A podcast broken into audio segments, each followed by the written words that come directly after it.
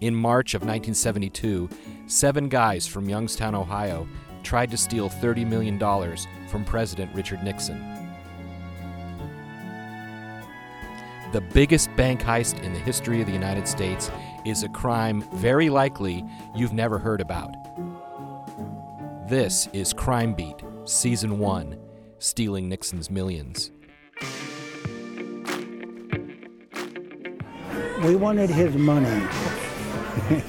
we didn't want Nixon.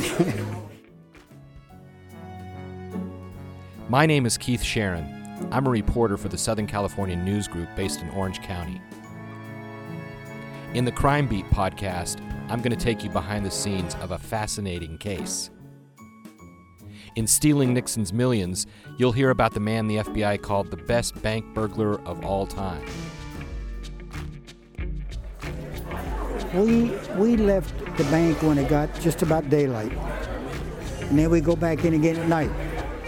But the whole weekend was ours. You'll hear about the getaway driver and how he tried to get away. You'll hear about the painstaking pursuit of the FBI, and you'll hear how this crime may have changed the world.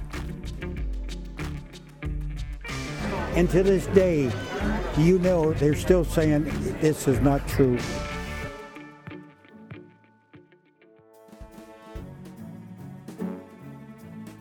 I'll let you in on a little secret.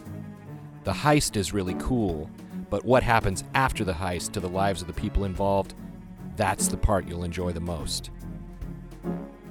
This story is the inspiration behind the Hollywood movie Finding Steve McQueen, starring Forest Whitaker, Travis Fimmel, Rachael Taylor, and William Fichtner. In this podcast, I'll tell you how this crime became a movie. I should know. I wrote the original screenplay.